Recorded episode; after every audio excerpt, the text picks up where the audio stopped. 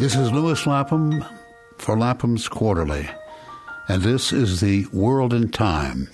Lead support for this podcast has been provided by Elizabeth Lisette Prince. Additional support was provided by James J. Jimmy Coleman, Jr. Talking today with the British historian Adrian Goldsworthy about his new book, Pax Romana War, Peace, and Conquest in the Roman World. I look forward to the discussion, Adrian, because in Washington these days, the makers of America's foreign policy look to the past for clues to the future. They struggle with the hope of a Pax Americana securing the peace and prosperity of a world destabilized, sadly, by war and the rumor of war, by terrorist barbarism everywhere east and west of Suez. You say in your preface that the ancient Roman way of doing things doesn't lend itself to our modern circumstance. Nevertheless, it is worth learning from history what are the uses and limits of military power. You present the Pax Romana as a remarkable achievement deserving admiration. Maybe you can begin by defining the term Pax Romana as the Romans understood it. How long did it obtain, and over how broad an area of what was then the civilized world? Well, obviously, it's an expression the Romans coined themselves. They talk about imposing pax, peace on the world. And they don't start as peacemakers, they start as conquerors. And they never hide the fact that they are creating an empire. Imperium, it's where we get the, the word from. But for them, it meant power and only gradually did it become territorial empire, owning provinces, staying there permanently, administrating. So the Romans expand. By the middle of the second century BC, they are dominant throughout the Mediterranean world. They don't have a, a, serious challenger left, and they fought a lot of wars to get that. They keep fighting wars, and they profit from wars. They get glory for the aristocracy, they get plunder, they get slaves. Rome becomes wealthy through expansion. And it's really only in the next century, in the first century BC, when you get this sense that some of them are looking around and thinking, well, we've conquered all this, what do we do with it? And what obligations do we have to the people that we've now conquered, turned into provincials of the Roman Empire? And they start to talk about preserving peace, preserving trade free from piracy, from banditry, travel, all sorts of keeping the security within the provinces, not simply this is something we've conquered so we can profit, we've conquered so we can exploit the provinces ruthlessly for our own benefit, but we have some obligation to them. And it's a mixture. It's self interest as well, because obviously the empire will continue to be profitable if you look after it. And if you keep it stable and peaceful, people can pay more taxes. So you have this shift that really culminates under the first emperor, Augustus after Augustus, they're not interested, the Romans, in building democracy elsewhere in the world. I mean, they're not trying to improve for the sake of improving uh, the uh, lives and governments and tribes and clans of the surrounding people again, not not at all at first, and then only to a limited degree later on. They they conquer, they fight wars, they claim they are wars that are defending either themselves, their interests, or the interests of their allies. But obviously, that wears a little bit thin as you end up conquering most of the world. Um, this isn't just about defending yourself.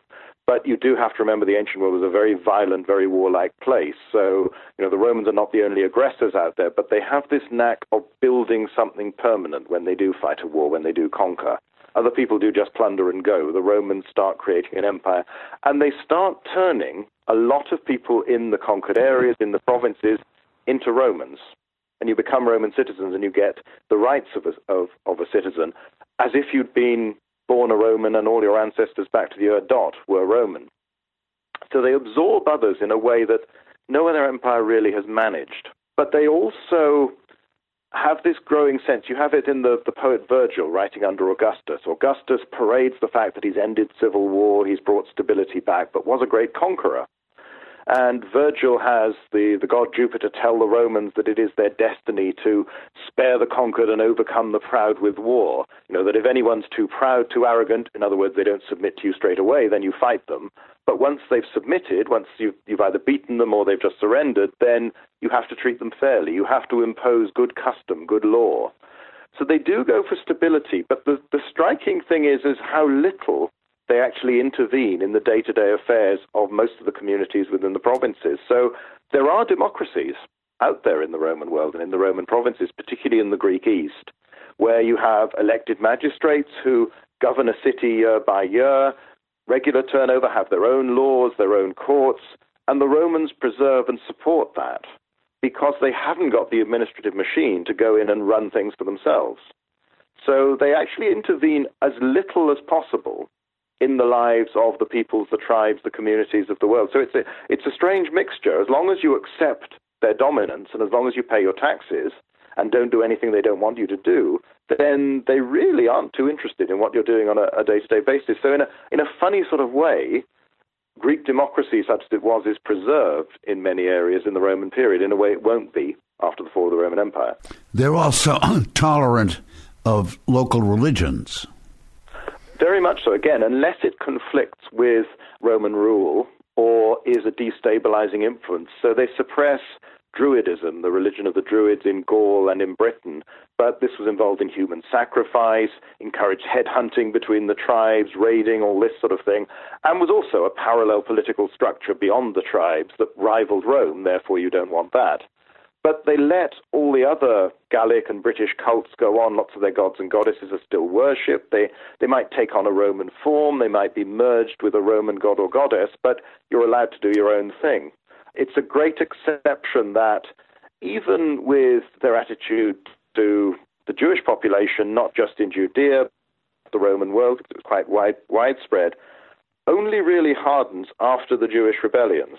Up until that point, they're seen as a bit different, a bit eccentric, a bit perverse, but there isn't really strong anti Semitism in the Roman world until later on. Christians, of course, appear as another group that they can't quite understand because they're not a nation, and their denial of other gods apart from their God means that they're seen almost as atheists.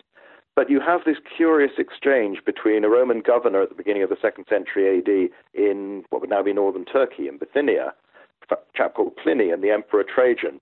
Christians have been arrested by a local city and brought before Pliny. He puts them on trial. If he finds out that they're Christians by asking them three times whether or not they're a Christian, and they say yes, they are, he executes them. However, if they say they're not a Christian anymore and they perform a, a little ritual, he lets them go.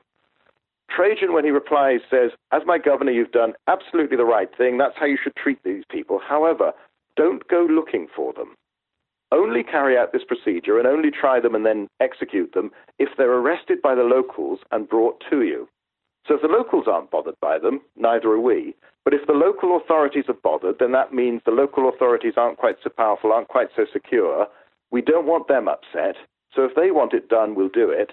But otherwise, we're really not that bothered. So again, it's this, this lack of interest. As long as you don't cause trouble, you can pretty much do what you like. And do they, within the Roman Empire, what is the state of play for the people's resident? I mean, when is there profitable trade? Are people free to express their ideas, or or there is it possible to uh, become rich uh, without being a, a, Roman citizen? Oh, very much so. The levels of long distance trade are far higher than anything you'll get for another 1500 years after the fall of the Roman Empire and anything you've had before. There's always long distance trade in the world, but in, the quantity is much lower. The Roman world is a world of lots of objects, lots of goods. Far more people have a share in it. And the sheer quantity of finds you get of, of jewelry, of pottery, of glassware, whatever it might be, on a Roman site is much, much higher than anything you get from the periods before and anything you get from the periods afterwards. And many of the people profiting are not Roman citizens, they're, they're the locals out there because it's much easier to travel. It's much safer to travel. You've got this great road network they build, but also a sense that the world is being policed, that you're not, one state isn't fighting another. So if you are a wealthy man in Greece, you could go and buy an estate in Gaul and the law will protect you. And there isn't going to be a war that means that's overrun and you lose all your investment. So it works particularly for the very rich, but also it's striking that you find such relations. Um, there's a, a tombstone from just south of Hadrian's Wall in the north of Britain of a woman who's British, who'd been born a slave, then freed by her husband, uh, sorry, by her owner, who marries her, becomes her husband. Now, she's from Britain, from roughly the area of just north of London these days, moved up just a couple of hundred miles. Her husband is from Palmyra, the city out there on the Euphrates, there in Syria that's been in the news recently for all the wrong reasons with IS destroying some of the monuments there. And on the last line of it, it's all in Latin. She's depicted as this sort of perfect Roman matron sitting there in her chair. The last line's in Aramaic, going right to left rather than left to right. And it's um, uh, Regina, the wife of Barates, that's his name, alas. So you've got somebody who's moved from one end of the empire to the other. And appear, he appears to be either a, either a soldier or a small scale trader, or possibly first a soldier and then a trader. But as people are moving, so are ideas. And in the same way that religions like Christianity can spread, like Mithraism, some of the others, and goods and ideas and learning, this is a highly literate world. You can send letters to people from one end of the empire to another.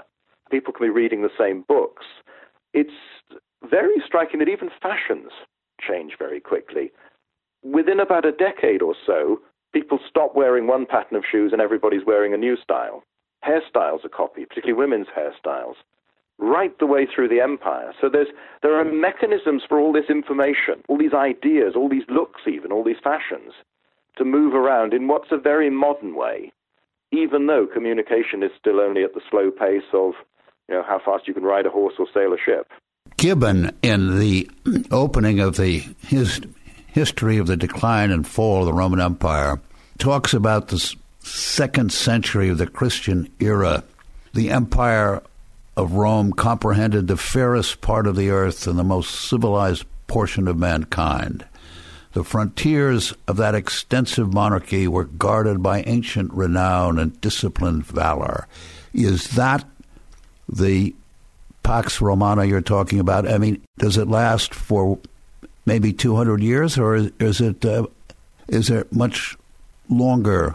It's probably at its its height for about 200 years, or a little bit more, 200, 250, from the time of Augustus, who wins the last civil war in the Republic in 31 BC, right the way through to the, the end of the second century AD, when the Emperor Commodus, you know, the, the chap who's depicted in the movie Gladiator, gets murdered, and then there's another civil war.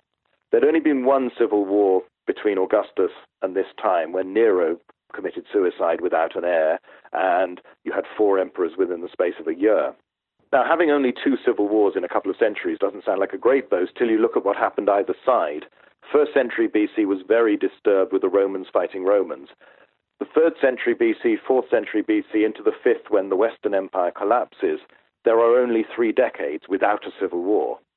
It's, it's endemic, it's, it's simply ongoing all the time. And the biggest threat to the Pax Romana comes not from outsiders, from foreigners, but from Roman fighting Roman. In civil wars that are purely about power, there's never any ideology involved, never any different political program. It's simply about who will be emperor. So it's it's within the frontiers. It's it's not on the other side of the frontiers because even by this third, fourth century AD, you have armed camps around the almost the entire expanse of, of the what is still the Roman Empire. Is that right? Yes, I mean that's that's really been there since the start. The army becomes more settled during the course of the first century AD. It changes from being an army that's really waiting for the next invasion, the next conquest, to one that's substantially defending what they already have and is stretched around the frontiers. Very little of it inside the provinces, in the internal areas. They don't see armed bodies of soldiers very often at all. And there is quite a lot of warfare or threat of warfare or small scale raiding on the frontiers throughout this period. It's never an entirely peaceful world. It's just that rebellions inside pretty much stop. And as it goes on, even when the empire starts to break up, there aren't really independence movements in any of the provinces. There's no one who suddenly decides, I want to be a Gaul again, or a Spaniard, or a Syrian, or anything like that. But this is Roman peace, and Roman peace comes from victory and from maintaining military might and strength. So it comes from domination. It doesn't come from establishing a nice working relationship with your neighbors, treating them with respect, treating them as equals. There's no concept of international law or anything like that. No one else has a right to power or strength. It's only the Romans. And as long as the people outside either accept that or are forced to accept it by the strength of the Roman army, then that's fine. Um, but to some extent, it may make areas outside the empire less peaceful because obviously the empire creates a huge market for things like slaves that once the wars of conquest stop are harder to obtain. So you end up with, for hundreds of miles outside the Roman Empire, probably more warfare between the tribes and peoples who are raiding their neighbors to, for captives so they can swap them or trade them with merchants from the empire for the luxury goods that only the Romans can supply. So it can have a destabilizing effect on the wider world, but nevertheless within the empire, which is, is most of Western Europe, most of North Africa, much of the Near East, things are remarkably stable, peaceful, and prosperous. In the United States, just around the turn of the the millennium, in the year 2000, a year before the attacks on the trade towers, there was a great deal of talk in Washington about the American empire. And the notion of empire has drifted into American thinking for a long time. I mean, it was there in the mind of Teddy Roosevelt, Woodrow Wilson, uh, George W. Bush, uh, uh, and but there's something profoundly different between the American character and the Roman character. I mean, I, talk about the, the, the character of of Romans. They're they're being comfortable with savage behavior.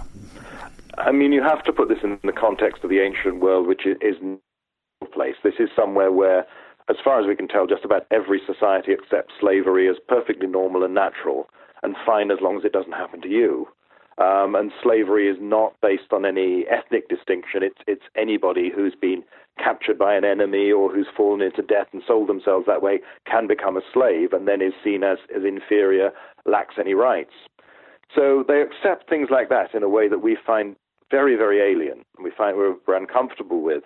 They also accept warfare as a very common, likely thing to occur in, in relations between states, between peoples in a way that in the modern world and in, certainly in the West, we don't want to, and we, we, you know, we hope that peaceful coexistence is the ideal rather than domination through military strength. You've also got to remember, though, that the Roman character does change a lot from the inhabitants of this small city on the river Tiber in the um, 8th, 7th centuries BC to a time when, in the first, second centuries AD, you have millions of Romans dotted around the world, many of whom are ethnically not even Italian, let alone Roman, some of whom probably don't even speak Latin. You could take somebody like St. Paul from the New Testament. He's a Jew from Tarsus in Asia Minor. The family has somehow got citizenship, and he has all the legal rights of any other Roman citizen, but there's no evidence he actually spoke Latin. So the Romans have, a, in a sense, you know, America has been the great melting pot, pot the great absorber of peoples from all over the wider world. The Romans almost did it the other way around. They went to the world, conquered them, and then absorbed people and made them Roman, rather than, than bringing them in in that way. But there's, there are elements as well where the Romans, you know, they didn't bother to hide the fact that they'd conquered this empire. They were openly proud of it. They, as I say, they tried to justify themselves, saying, "Well, we'd, we'd fought wars with, with just causes, with right causes. We'd always fought and we'd fought very bravely. And if we didn't do it to them, then they'd do it to us. You know, everybody else out there was pretty. But that they built something lasting. But they they blatantly boasted that this empire is something we've taken by strength. The empire is something that we benefit from, that we become rich from, and we get prestige and glory. All of these things that, to a modern Westerner, we usually have to pretend a bit, even even those who advocate such things, that we don't actually value that sort of thing. Whereas the Romans, it's they don't have that doubt. For them, this is a very good thing. They also don't have any doubt when it comes to executing the enemies or massacring people who are in the way or object. I mean, the, I think you say at some point that Caesar massacred or killed or as many as a million Gauls. Yeah, and, and enslaved probably another million in the course of about 10 years of campaigning. They have a view that is entirely pragmatic. If massacring a, a community or a section of that community or its leadership will achieve what you want, which is usually victory and securing that area, then that's fine. If being lenient to them will achieve what you want, then that's also fine. It's more about the end result. They don't advocate cruelty for the sake of cruelty, but if they feel and they are the only judges of this, that it is necessary cruelty, then they will do it. So it, it is a rather sort of cold, calculating attitude to it that, again, is not in the Western tradition.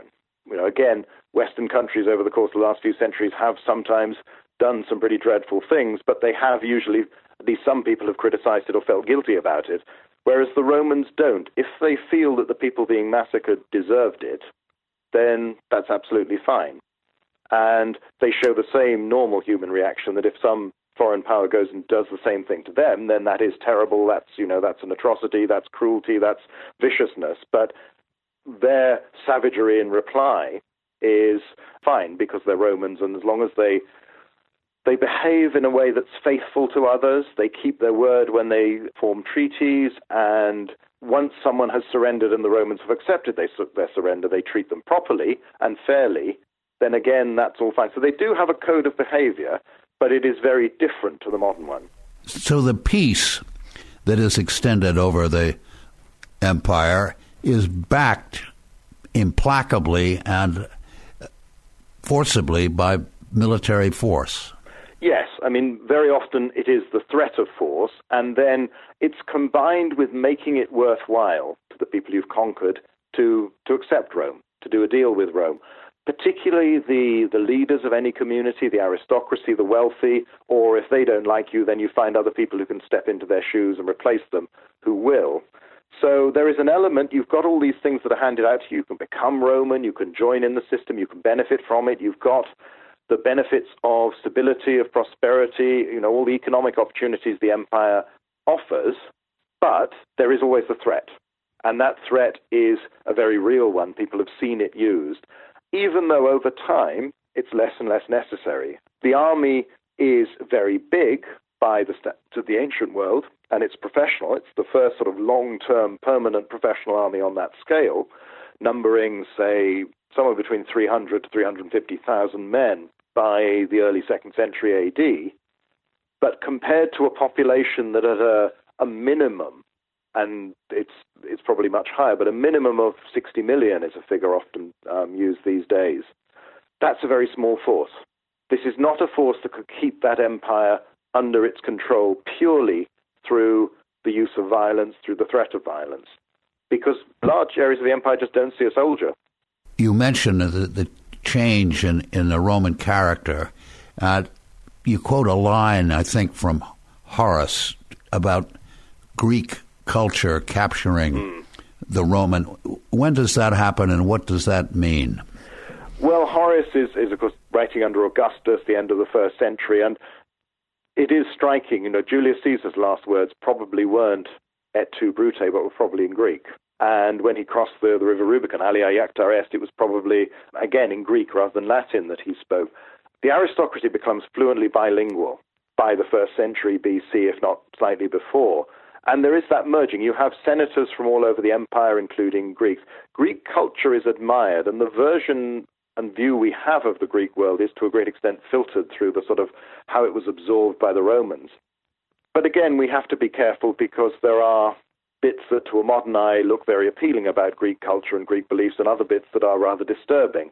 You know, again, the acceptance of slavery, the acceptance of warfare and violence is there in the philosophers, and certainly hmm. there in the behavior of, of, of, of Greek states. But it is a change, and it shows they do learn and adapt and take things from the people that they conquer.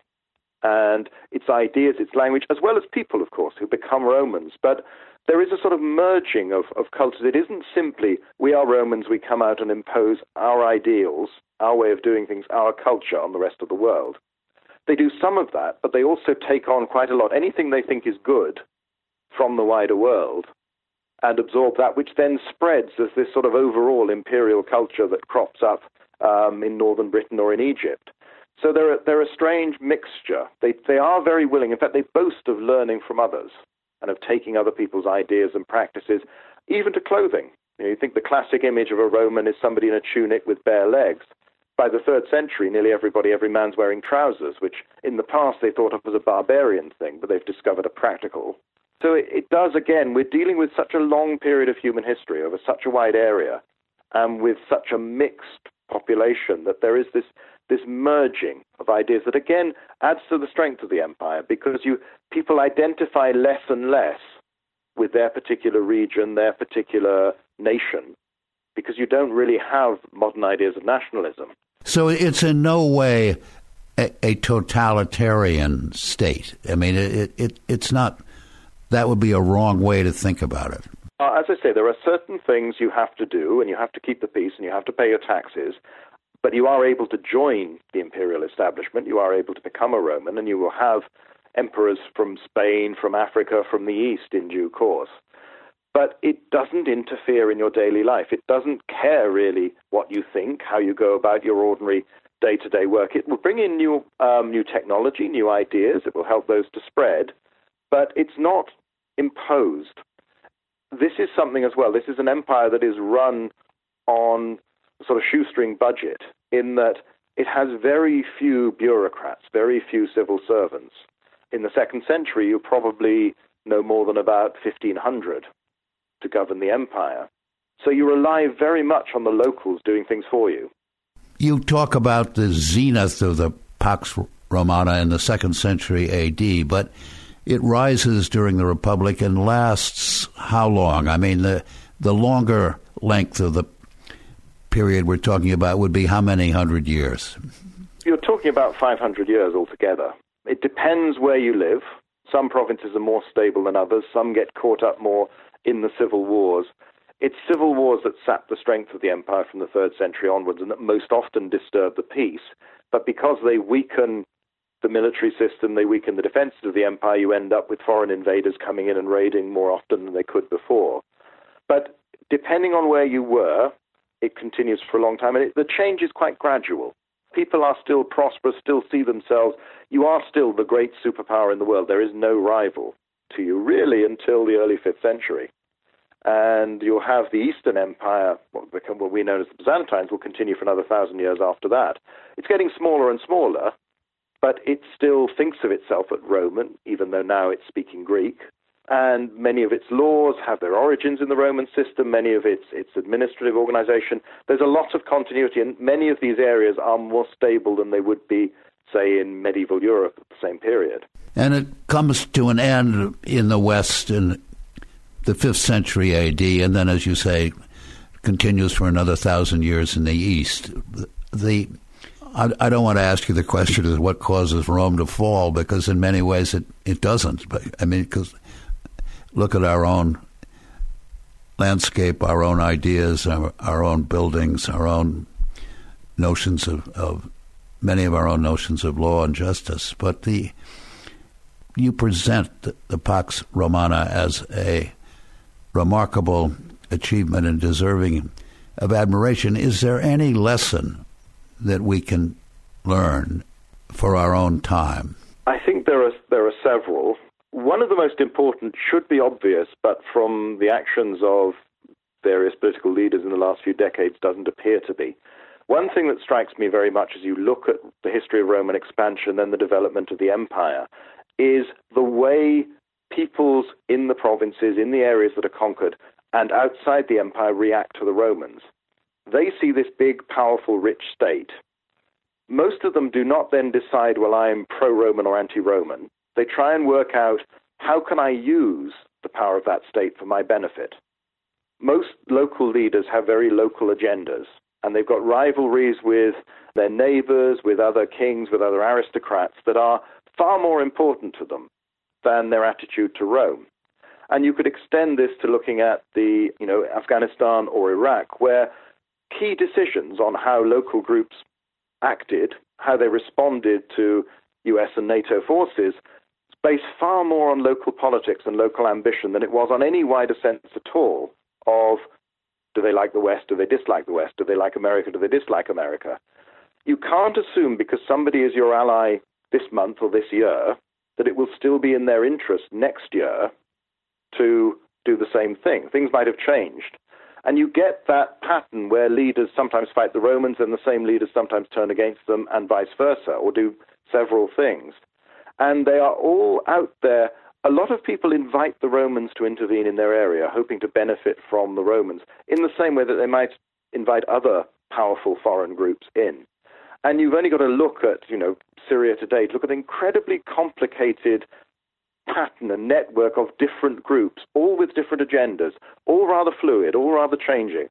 We do have this tendency to assume that it's nice and simple, that some are for us, some against us, and that it will always be the same.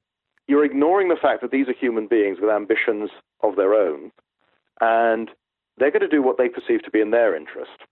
This is something the Romans come to understand, and the main thing, one of the great reasons for Rome's strength is one thing that probably is perhaps less applicable to the modern world or less practical, in that the Romans are there, the Romans are powerful, and when they do invade an area, they tend to stay for a very long time. So you end up having to deal with them. It's much harder to persuade people to join you if you go in and then say, well, I'm going away again in a couple of years, and I'm not necessarily going to support you or help you. So there are elements where the Romans are so different because they are quite openly building this empire that they expect to last forever. They're not going away. Modern states don't think in that way, and that's probably a very good thing. But you have to remember that not only are all these, these people out there you're trying to deal with have agendas of their own, ambitions of their own, but also they've got to make a balanced choice. What's best for them in the long term? And that might not necessarily be what you think is right for them or what you'd like to think. So you have that pattern. It's, it's one of the things that's striking looking at the Romans is the, the degree to which agendas are set, things are decided by the peoples they're actually coming into contact with, by their enemies, by their neighbors, by their allies. And then the Romans are drawn into something. And very often they do it clumsily and they make mistakes. So there's, you know, there's usually a, a Roman foul up in a big scale to match anything done in the modern world as well that you can look at. So there are examples in that sense where they do, you know, they intervene in Macedonia and then they um, they depose the last king, set up this administration of four regions, and then go away again. And the four regions don't cope when another claimant claimant to the throne turns up, and they're sort of reluctantly drawn in. Well, I suppose we better do something about this then. It's also Rome's interest, particularly in the Republic, flick from one region to another depending on who happens to be in power at the time, what's going on, and they'll forget areas, which then might cause all sorts of problems for them. That's a very modern way of looking at things. You know, whilst we have this global perspective, we also tend to focus on, well, this is the area important for us at the moment. So we'll put all our resources there and we'll forget about the area that was important to us three years ago, four years ago which again means the Romans, you know, they boast about this faith that you can trust the Romans. If they are an ally, they will be an ally forever. It's not always true. They often aren't terribly reliable, but more often than not, they are. That makes them very strong in terms of foreign policy, but it also commits them to war after war after war on behalf of these allies. So you can copy the Roman example, but if you're going to do that, you are creating an empire, which I don't think anyone um, would be arguing for in the modern world. No, I don't. No, no. So you have to sort of be aware there are methods the Romans used that wouldn't look good on CNN that night as well. So okay. Well, listen, Adrian, I it, delightful to talk to you. This is a marvelous book. I, I thank you, Adrian Goldsworthy, for talking to us about the your new book, Pax Romana, being published by Yale University Press. It was a pleasure and instructive. Thank you very much. Nice to chat. Lapham's Quarterly brings voices from the past up to the microphone of the present. Save more than 30% off the cover price and subscribe today for only $49. Visit laphamsquarterly.org slash podcast for more details.